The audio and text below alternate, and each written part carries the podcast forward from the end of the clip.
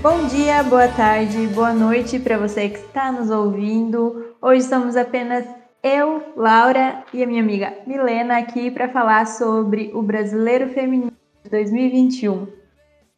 Se você não sabe, se você sabe, a gente vai repetir. O Brasileiro teve aí a sua primeira fase. As Gurias Coloradas terminaram essa primeira fase na sexta colocação. Foram 27 pontos ao longo de 15 rodadas. Desses 27 pontos foram alcançados através de 8 vitórias, 3 empates e 4 derrotas.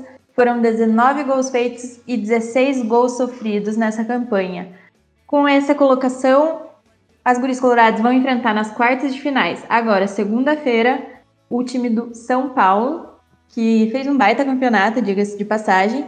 E agora tudo será resolvido em 2 jogos, né? Um de ida e um de volta. Segunda-feira será no Beira Rio, na nossa casa. As gurias vão defender aí uma primeira classificação, uma classificação histórica para as semifinais do Brasileirão A1, enquanto o segundo jogo vai ser na casa de São Paulo. Eu não sei se já foi definido o local. Milena, se você puder me ajudar com essa informação. Morumbi. Vai ser no Morumbi, então aí 2 palcos assim, né? Meio levinhos, com pouca história, e para decidir então essa vaga nas semifinais do Campeonato Brasileiro. Nesse episódio a gente vai falar um pouquinho do retrospecto, né, de como foi essa primeira fase. Talvez tenha gente que não conseguiu acompanhar tanto todos os jogos, ou a maioria dos jogos, mas vai querer, né, vai ter esse atrativo do mata-mata. A gente vai ter transmissão pelo Sport TV, então isso com certeza chama bastante público. Então, para você que não conseguiu acompanhar aí o campeonato, mas vai assistir esses jogos das quartas de finais e quer saber como que o Inter chegou até lá, esse episódio é o que você precisa saber, precisa ouvir para saber assim, os detalhes, a campanha das Gurias Coloradas e qual que é a expectativa para essas quartas de finais. Então eu vou abrir aqui para a Milena se apresentar, falar um pouquinho o que ela quiser falar e depois a gente vai discutir mesmo essa campanha do Inter na primeira fase do campeonato. Milena, pode falar. Bom dia, boa tarde, boa noite para todo mundo que está aí nos acompanhando. Vai ser um verdadeiro guia para todos os colorados que desejam saber um pouco mais sobre as Gurias Coloradas. E essa campanha da primeira fase, eu diria que foi... Até a gente achou que no momento não ia dar, depois a gente achou, vai dar sim pra ficar entre os 4, depois na última rodada todo mundo ficou empatado. Mas vamos decorrer isso ao longo do episódio e com certeza os 2 palcos, Beira Rio e Morumbi, lembram muitas coisas boas, né, pros colorados, que tomaram que... traga muita sorte para as gurias para chegar nessa semifinal inédita. É isso aí. Bom, hoje, né, como a gente está aqui em duas gravando esse episódio, vai ser uma dinâmica um pouquinho mais rápida, assim, e o episódio também deve ficar um pouquinho mais curto. Eu espero que o pessoal aí que está escutando goste, que mandem esse feedback para a gente. E bora começar, então. Eu separei aqui algumas questõezinhas que eu achei importante serem levantadas justamente para quem talvez não tenha acompanhado o campeonato. Então, eu vou fazendo as perguntas para a Milena e vou comentando também em cima, dando a minha opinião. E a gente vai numa dinâmica assim, bem, bem leve mesmo, sem muita formalidade. Então, começando, Mi, tu acha que essa sexta colocação na primeira fase foi condizente com o desempenho que as gurias apresentaram no campeonato? Então, eu acho até que sim, porque as gurias não tiveram uma campanha, não diria consistente, mas regular, sabe? Não foi uma campanha regular. Até se a gente olhar as sequências dos jogos, elas não conseguiram emendar uma série de vitórias, mas também não ficaram com várias derrotas seguidas, sabe? E... pelo que a gente sabe das gurias, pela toda a qualidade que elas têm, elas poderiam, sabe, não ter perdido pontos, por exemplo, para o Minas Brasília, que foi rebaixado no empate contra o Santos. A gente sabe que foi um baita adversário, inclusive está classificado também, mas eu acho que tinha saído na frente, poderia ter segurado. Mesma coisa quando contra o Kinderman, saiu na frente, poderia ter segurado o resultado. Mas eu acho que foi uma campanha muito boa para as gurias, que enfrentaram muitas lesões e o grupo acabou ficando reduzido também. A gente está com bastante gurias do Sub-18 que estão fazendo o primeiro campeonato agora. Então eu acho que, na medida do possível, foi uma boa colocação. Não tanto pelas gurias, mas por causa do campeonato em si, que foi um nível muito, muito elevado. É isso, né? Eu concordo, basicamente, com o que a Ami disse, né? Assino embaixo. E realmente teve jogos ali que, justamente essa sequência ali com o Kinderman e o Minas Brasília, que foram dois jogos que a gente tinha condição de ganhar, né? Eram duas equipes que não estavam no seu melhor momento no campeonato. E a gente acabou deixando escapar 2 pontos, né? Foram 2 empates. Foi ali naquele momento que eu comecei assim pensar, putz, acho que para chegar entre os 4 vai ser difícil, né? Tinham times, como a Mi falou, foi um campeonato com um nível muito elevado e tinham times fazendo campanhas muito regulares. Então, realmente foi uma campanha assim que elas oscilaram bastante. A gente sofreu com lesões, a gente teve muitas saídas, né? Entre temporadas ali, da temporada passada para essa temporada, e com certeza eu acho que o time sentia um pouco falta de ter mais peças, meninas para entrarem, né, ao longo do jogo, para fazer as substituições, mas também acho que dentro do nosso elenco deu para ver que elas entregaram assim o que elas tinham para entregar. Muitos jogos que a gente ganhou ou ao menos segurou algum resultado bacana ali na raça, né, como se diz, em que, ou até mesmo um jogo que eu gosto de citar, o jogo contra o Palmeiras, que a gente acabou derrotado, mas que era um jogo que todo mundo estava meio receoso, porque o Palmeiras tinha um baita de um time, e mesmo assim as gurias foram atrás e quase, né, era pra gente ter ganho, sejamos sinceras, teve erro de arbitragem, erros graves que poderiam ter realmente alterado o placar. Foi um jogo que as meninas demonstraram muita, muita raça. E é isso, eu acredito que essa colocação foi condizente justamente por essas oscilações que teve ao longo do campeonato. Talvez uma posição melhor nessa primeira fase tivesse mascarado alguns problemas que a gente enfrentou. E uma posição pior não seria, né, não seria digno, não é digna a palavra, mas eu não tô achando outra palavra, mas realmente elas fizeram um campeonato para ficar ali entre as primeiras colocações mesmo. E só completando sobre essa primeira fase, contra o Real Brasília doeu muito, né, porque na última rodada, se eu não me engano, as gurias estavam em terceiro ou em quarto, só dependiam delas para ficar nessa colocação, e acabaram perdendo para o Real Brasília, que foi um time que subiu da segunda divisão, e não desceu nem subiu, não desceu nem se classificou nesse ano, e as gurias acabaram perdendo esse jogo lá em Brasília. Na verdade, o jogo foi realizado em um outro lugar, mas esse jogo também doeu um pouco por não poder ficar numa colocação acima, sabe? Mas eu acho que, se for pensar assim, na sexta colocação, e os adversários que poderia pegar e que acabou pegando, eu acho que o São Paulo, assim, foi uma das melhores opções, digamos assim. Eu acho que eu só preferia enfrentar o Grêmio, talvez, por causa da campanha que já tem, né, da história que já tem. Mas vamos para a próxima, Lau. Me conta o que tu acha que mudou do campeonato de 2020, que a gente terminou na terceira colocação, na primeira fase, né, que tivemos uma campanha histórica para esse campeonato. Até naquele campeonato a gente chegou assim bem confiante para as quartas. Qual você acha assim que é as principais diferenças daquele para esse time? Como eu comentei, né, a gente teve muitas saídas da temporada 2020 para 2021. Muitas meninas que foram destaques assim na nossa base acabaram saindo, mas eu acho que a principal diferença é que ano passado, assim, na minha concepção, ano passado a gente tinha 2 matadoras, né? Duas gurias que realmente para elas perderem um gol era difícil. E esse ano a gente acabou contratando a Milene, que veio para suprir essa falta, e ela se lesionou. Então a gente ficou boa parte do campeonato sem essa atacante de referência. A gente acabou encontrando, né? Encontrando não, porque a gente já sabia que ela estava ali, mas a gente acabou dependendo um pouco da Mileninha, que resolveu de fato alguns jogos que a gente ia ter um resultado pior. Ela entrou e mudou a história do jogo. Mas eu acredito que a Mileninha, ela realmente se encontrou no time quando a Fabi Simões voltou de lesão, né? Então formaram ali a dupla de ataque que voltou a dar resultados melhores pro Inter, né?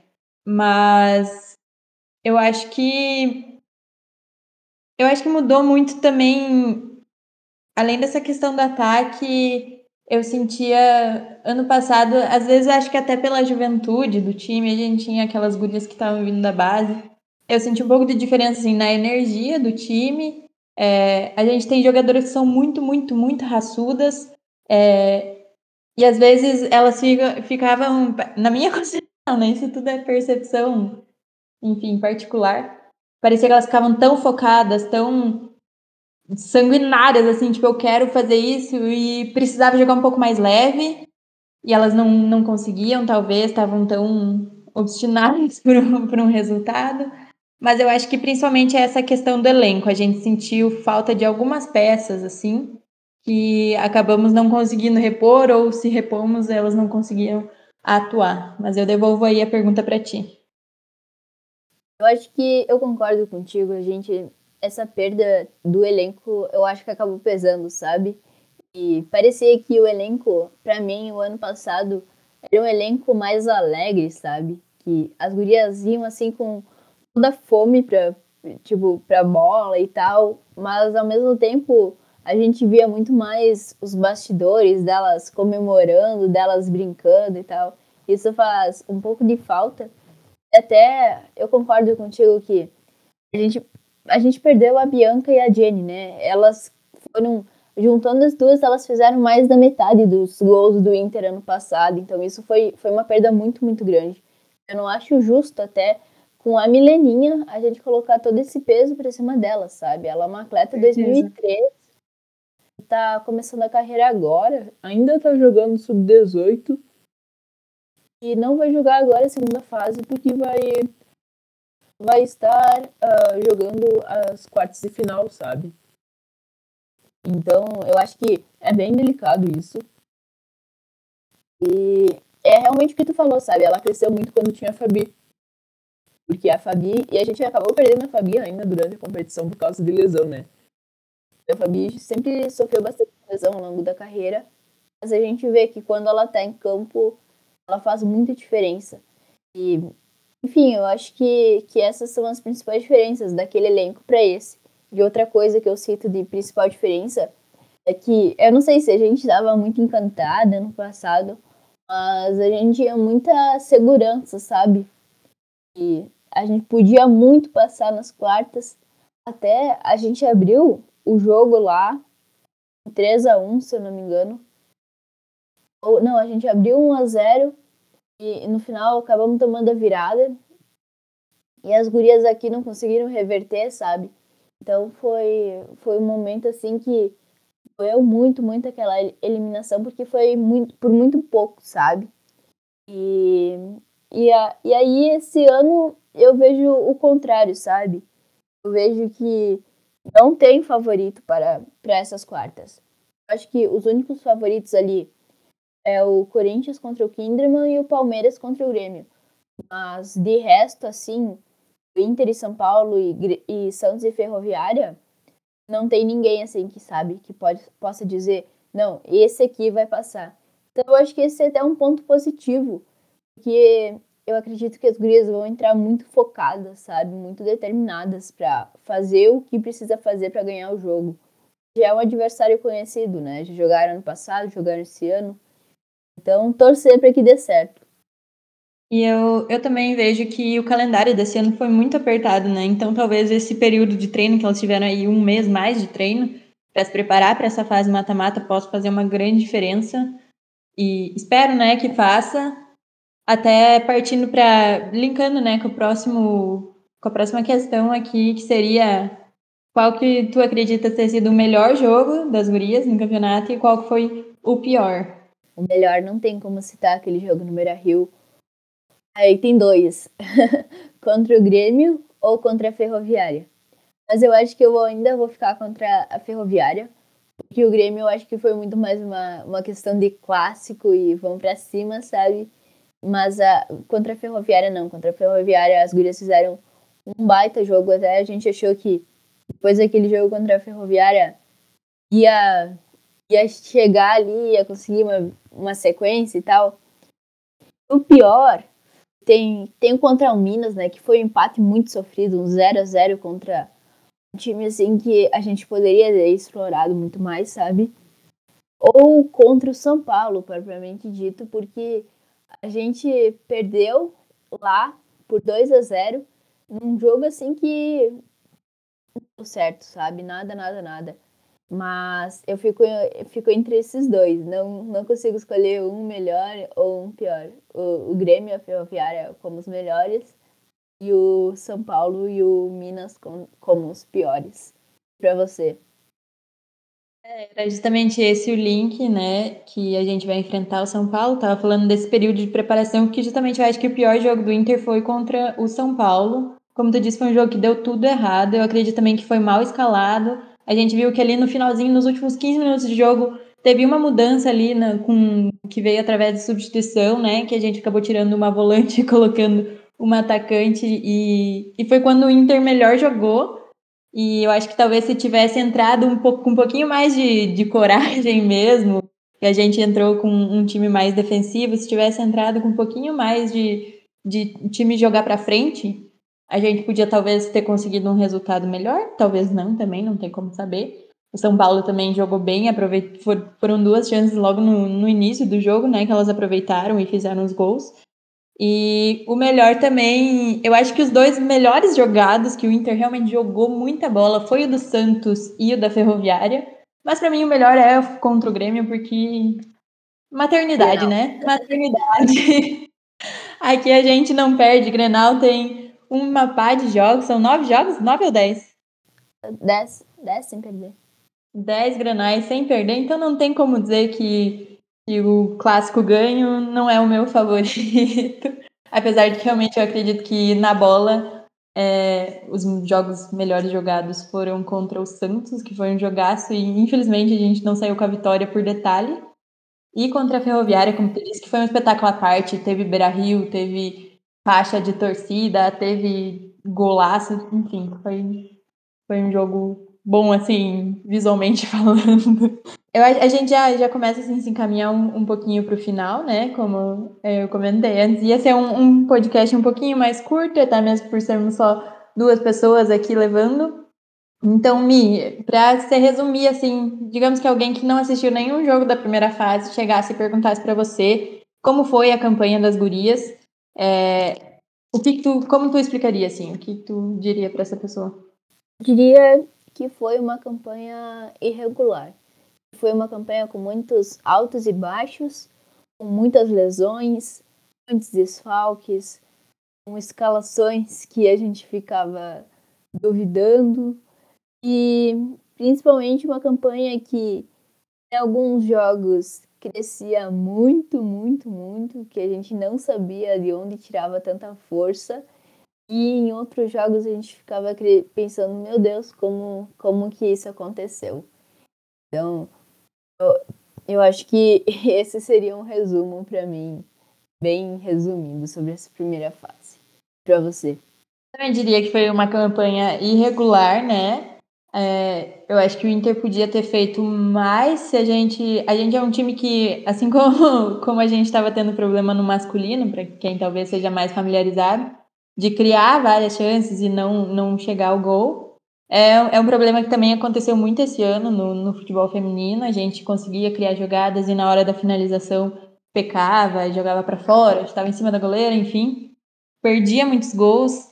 Então, justamente contra alguns times que a gente chegava confiante, que não estava num bom momento no campeonato, Se você assistia as lives pré-jogos, a gente chutava placares favoráveis ao Inter, a gente acabava tropeçando. Em outros jogos que pareciam que seriam muito mais difíceis, contra camisas pesadíssimas aí do futebol feminino, contra times que estavam embalados no campeonato, a gente acabava arrancando uma vitória ou, no mínimo, um empate, como foi o próprio jogo do Santos, né? É um time que fez várias contratações antes desse campeonato, então, por ser logo a estreia do campeonato, a gente tinha aquele receio de enfrentar o Santos, que é realmente um timaço, né? Tem somente Cristiane no elenco, nada mais que isso.